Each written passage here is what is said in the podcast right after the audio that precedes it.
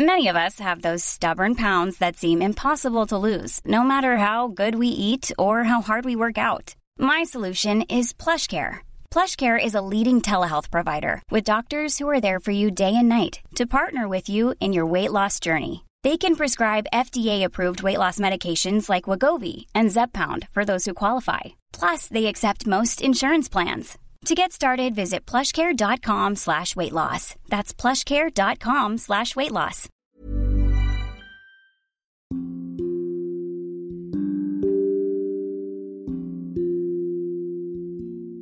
Hai, terima kasih sudah mengunjungi dan hendak mendengarkan podcast Dongeng Tidur. Aku Irene Vita. Selama ini aku pakai aplikasi Anchor untuk buat dan publish seluruh episodeku. Kalian juga bisa loh download dan pakai Anchor untuk buat podcast karena 100% gratis dan bisa didistribusikan ke Spotify dan platform podcast lainnya. Hari ini adalah Hari Anak Nasional loh. Maka di spesial episode pada hari ini, aku mau membacakan dongeng favoritku saat kecil, yaitu Rama dan Sinta. Semoga lekas tidur dan bermimpi indah.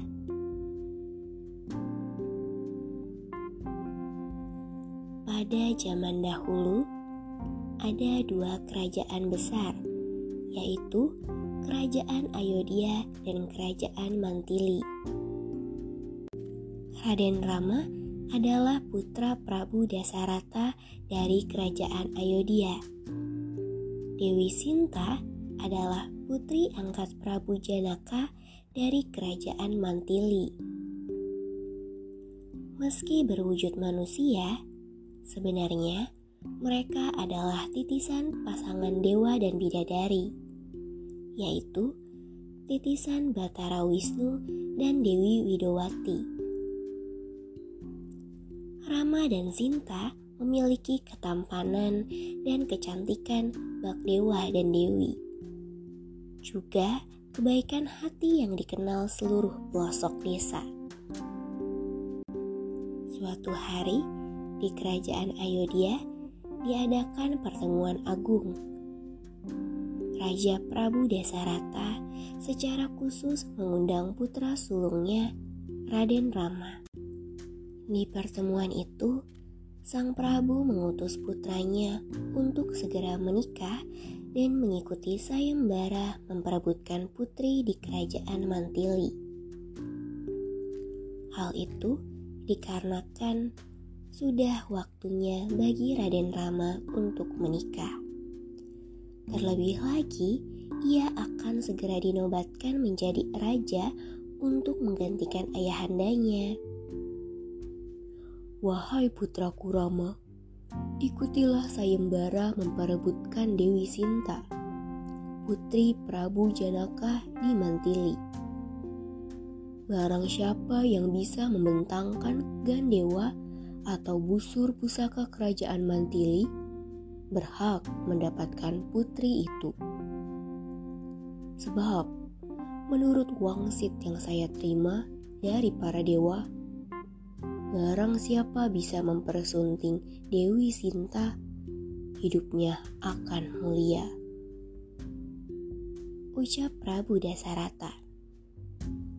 Wangsit adalah pesan gaib yang biasanya menjadi ilham atau petunjuk dari dewa. Maka berangkatlah Raden Rama ke Mantili. Ia memiliki tiga saudara laki-laki, yaitu Raden Laksamana, Raden Satrukna, dan Raden Barata.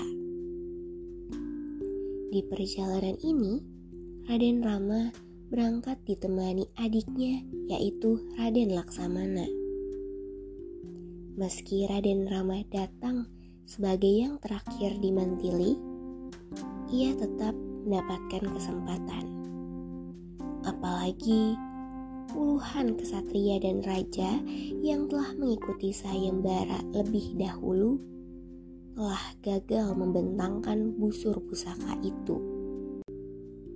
Raden Rama pun memasuki gelanggang sayembara. ia mulai memanjatkan doa kepada Yang Maha Kuasa.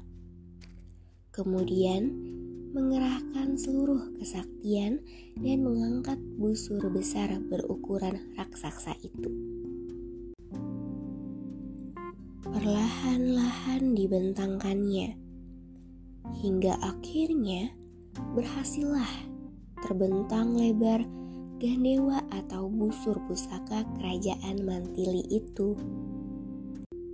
Bahkan busur itu dibentangkannya hingga patah menjadi dua bagian. Dengan demikian, Raden Rama berhak mendapatkan dan mempersunting Dewi Sinta. Kemudian, pernikahan Raden Rama dan Dewi Sinta berlangsung sakral dan suci. Raden Rama berjanji akan selalu melindungi dan mencintai istrinya Dewi Sinta pun berjanji akan selalu mematuhi perintah suaminya sekaligus mencintai suaminya. Usai acara pernikahan tersebut, Raden Rama membawa Dewi Sinta ke Ayodhya dan disambut dengan penuh sukacita oleh Prabu Dasarata. Bahkan, saking senangnya, Prabu Dasarata berencana mengadakan upacara ngunduh mantu besar-besaran, yaitu pesta untuk memperkenalkan mempelai perempuan kepada keluarga besar dari pihak mempelai laki-laki. Di pesta itu, Sang Prabu juga akan menobatkan pasangan Rama Sinta sebagai Raja Permaisuri Kerajaan Ayodhya yang baru menjelang penobatan Raden Rama sebagai raja, tiba-tiba terjadilah insiden. Dewi Kekayi, salah seorang istri Prabu Dasarata, memprotes penobatan tersebut. Wahai sang Prabu Dasarata, mengapa Rama yang akan dinobatkan menjadi raja? Apa Paduka lupa akan janji Paduka kepadaku dulu Ketika akan menikahi hamba, Padukah telah berjanji anak yang hamba lahirkanlah yang akan dijadikan raja. Itulah syaratnya dulu. Mestinya yang menggantikan Paduka sebagai raja adalah Barata. Ucap Dewi Kekayi. Mendengar ucapan Dewi Kekayi, Prabu Dasarata sangat terkejut. Kilas balik pun muncul di kepalanya. Oh, Dinda Dewi Kekayi, maafkan Kakanda yang kilap akan janji sendiri. Rama, Ayahanda juga mohon maaf padamu. Sekarang, biarkanlah Barata, saudaramu yang menjadi raja. Oh, Dewa, betapa besar dosaku. Tiba-tiba Prabu Dasarata terhuyung lalu jatuh tak berdaya. Penyakit jantungnya kambuh hingga tak tertolong lagi. Sang Prabu pun akhirnya meninggal karena tak kuat menanggung rasa dosa dan malu yang berlebihan. Setelah jasad Prabu Dasarata dikubur, Raden Barata pun dinobatkan menjadi raja. Sebenarnya, Raden Barata pun tidak menghendakinya.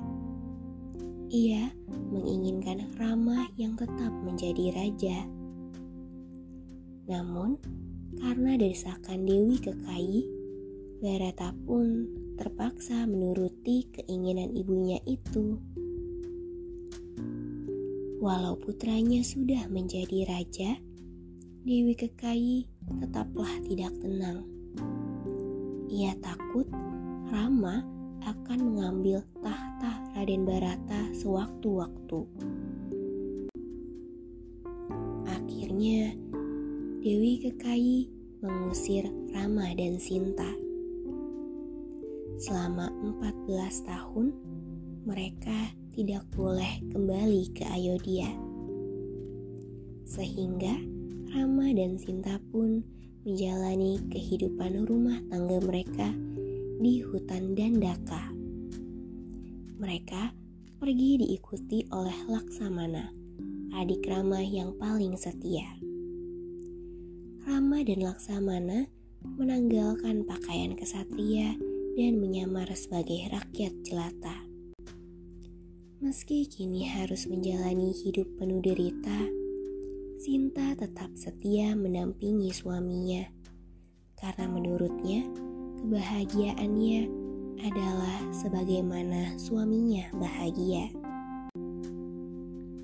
Begitu pula dengan Rama. Ia selalu berupaya membuat istrinya bahagia. Rasa cinta kasih mereka tak bisa diukur dengan harta maupun jabatan. Di sisi lain, ada Prabu Desa Muka atau yang lebih dikenal sebagai Rahwana, sang Raja Alengka.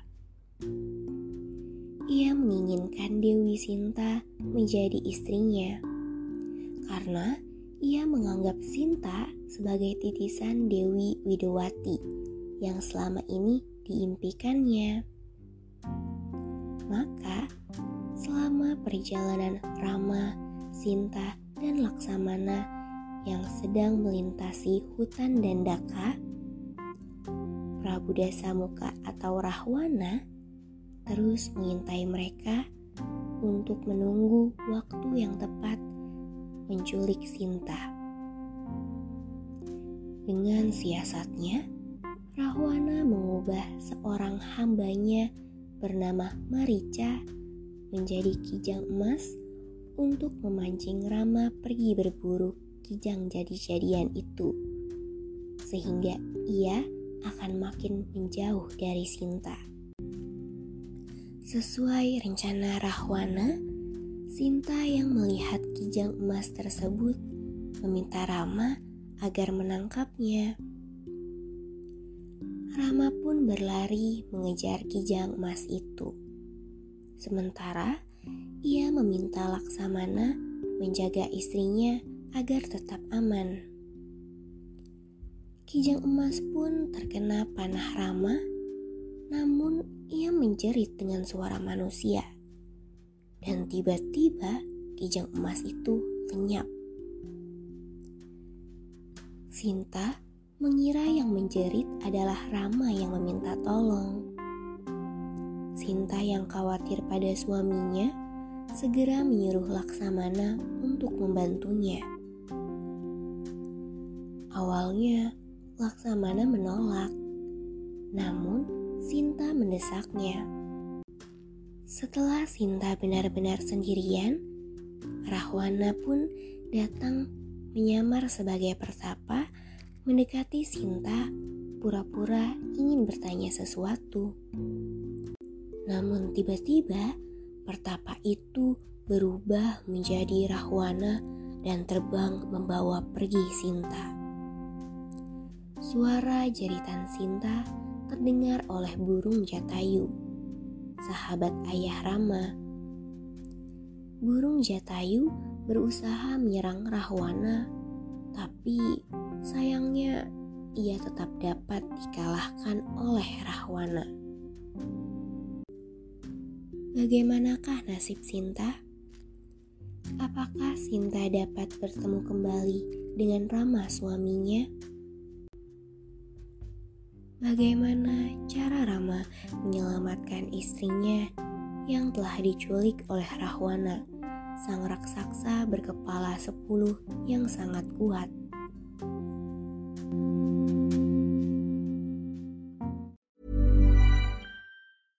Hey, it's Paige DeSorbo from Giggly Squad. High quality fashion without the price tag. Say hello to Quince. I'm snagging high-end essentials like cozy cashmere sweaters, sleek leather jackets, fine jewelry, and so much more. With Quince being 50 to 80% less than similar brands. And they partner with factories that prioritize safe, ethical, and responsible manufacturing. I love that. Luxury quality within reach. Go to quince.com slash style to get free shipping and 365 day returns on your next order. Quince.com slash style.